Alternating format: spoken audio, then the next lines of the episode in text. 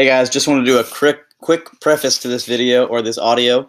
Um, this is Doyle's message as part three of our series uh, that we've been publishing as kind of the foundations of why Impact on Purpose exists, why we do what we do, and uh, really what it comes down to is relationship with Jesus. And all all of what we do and all of what we care about um, stems from that relationship. So this is part three of that series. Hope you guys enjoy.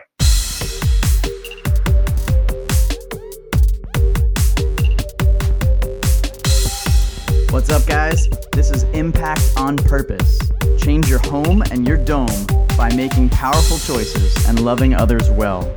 We hope you enjoy the episode, and remember, brace for impact.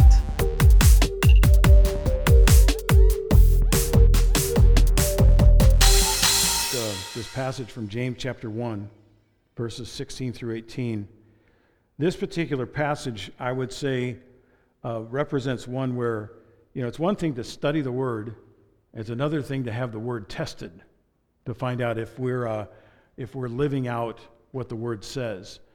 And uh, if, any, if any season has tested whether we can hold on to this passage, uh, this season has been it, as far as all the different things we've had to face.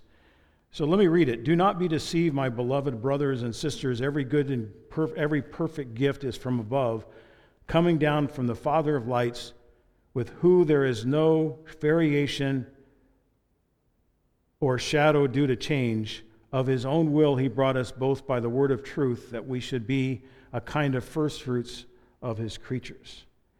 Every good and every every good and perfect gift. Uh, if there hasn't been a season that tests the statement God is good, and what's the next part? All the time. If there hasn't been a season that hasn't tested that one, we, we've been through one. And we've been through a time that represents, um, as John Eldredge says, like a savage assault.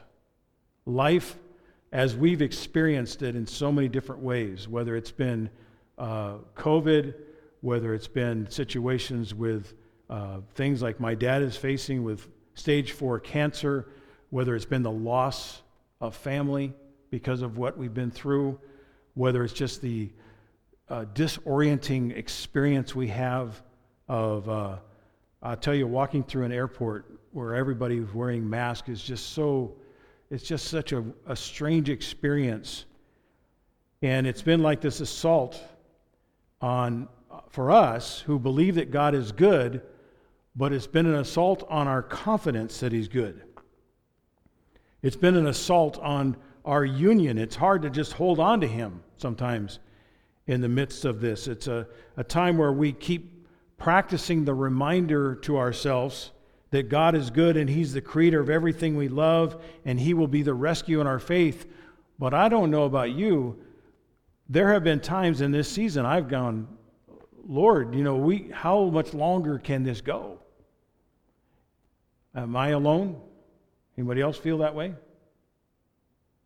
Let me try it again. Anybody else feeling that way?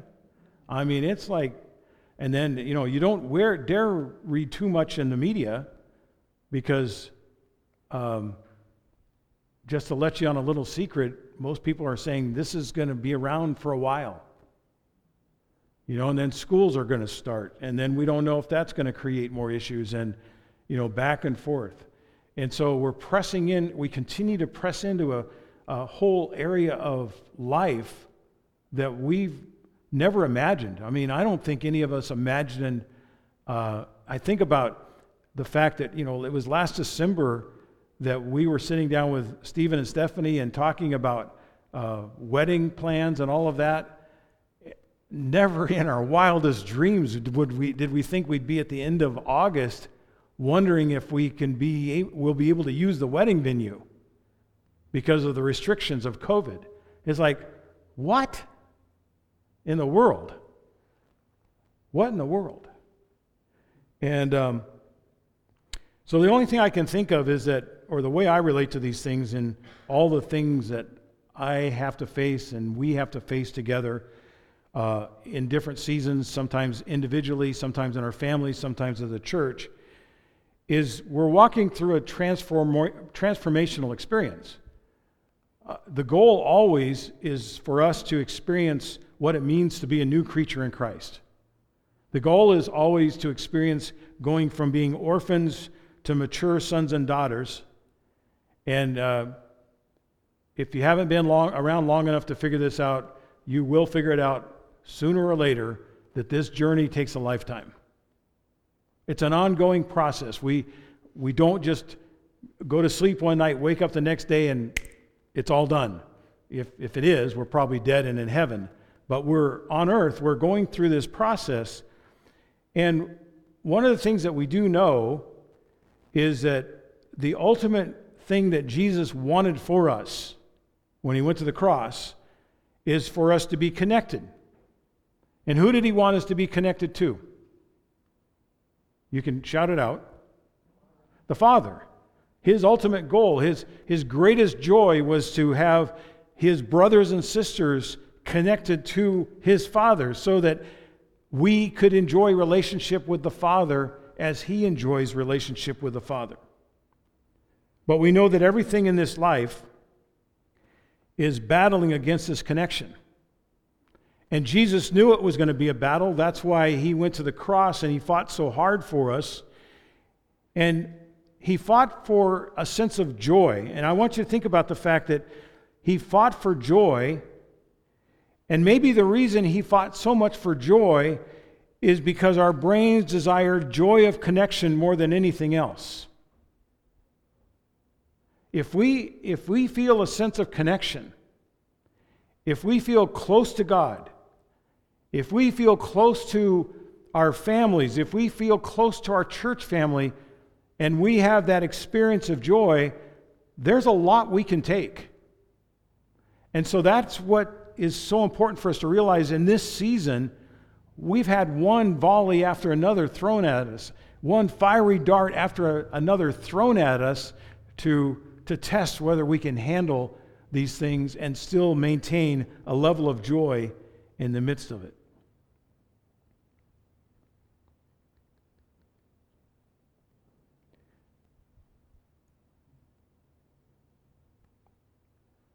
Some of us easily get distracted.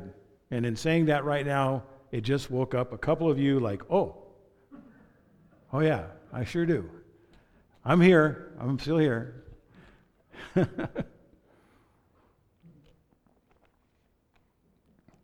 and sometimes when in our distraction we we start heading in the wrong direction. And there's a story, and if I had thought about it sooner, I would have had the video of this and make it easier for you to picture. But you can probably picture uh, a nature video of baby turtle hatchlings hatching and crawling up out of the sand. And typically, what they're supposed to do is after the mother turtle lays her eggs hidden in the safety of the beach, sometime normally during the night, the turtles hatch. And what's their immediate natural instinct to do? They start crawling and going to the water, normally to the ocean that's in front of them. And the reason they do it at night is because it's cool outside, and by the light of the moon, they make their way to safety. But the only issue is that a large percent of the hatchlings don't make it. Sometimes they don't make it because birds come in, predators come in and, and eat them. Um, some of them are not ready to swim the necessary distance to make it out there, so they drown. And some of them don't survive because they don't move in the right direction. And the reason for that is what's happened more and more as cities have developed around oceans and around beaches, as those hatchlings, those little baby turtles, are crawling to go towards the moon and towards the water, there's another light that distracts them called city lights. And the city lights start distracting them, and they're looking at the moon and they see another light, and they turn themselves around and start crawling off towards the city. And like I said, I wish I had the video to show you, but the documentary that is available on YouTube shows these hatchlings wobbling into the city into the busy streets, into the sewers, and even trapped in garbage on the road, and they don't have any chance to survive on their own because they've gone the wrong direction. And the only reason they are in this place is because they followed the wrong path. And the reality is, we're all like those baby turtles at different stages of our life. We get hit with something, and our tendency is to wobble and start turning the wrong direction. And so I just want to take a few minutes this morning to remind us of what is available to us in our connection with the Father.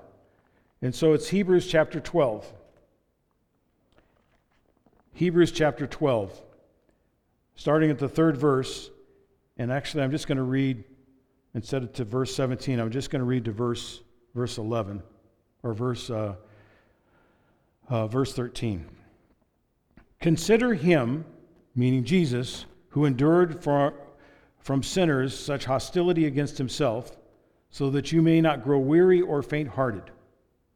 In your struggle against sin, you've not resisted to the point of shedding your blood.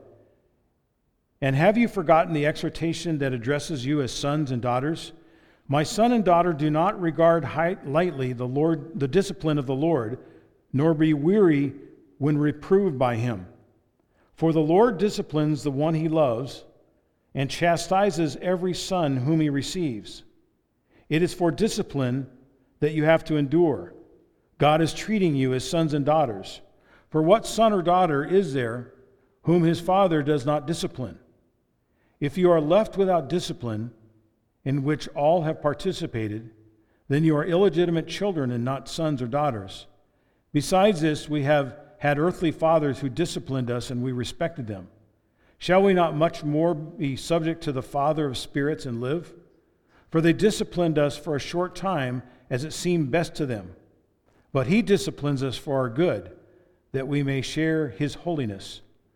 For the moment, for the moment all discipline seems painful rather than pleasant, but later it yields the, the peaceful fruit of righteousness to those who have been trained by it. Therefore, lift your drooping hands and strengthen your weak knees, and make straight paths for your feet, so that what is lame may not be put out of joint but rather be healed. There's two reasons, as this passage communicates for us, there's two reasons that the Father disciplines us. Two major purposes that we can easily get distracted from. And they're summed up in the reality of what Jesus said when he summed up all the commandments in a simple statement so help me with what that statement is. I'm just doing this so you can breathe a little bit behind your mask. So, what were the two commandments that Jesus said sum up all of the commandments?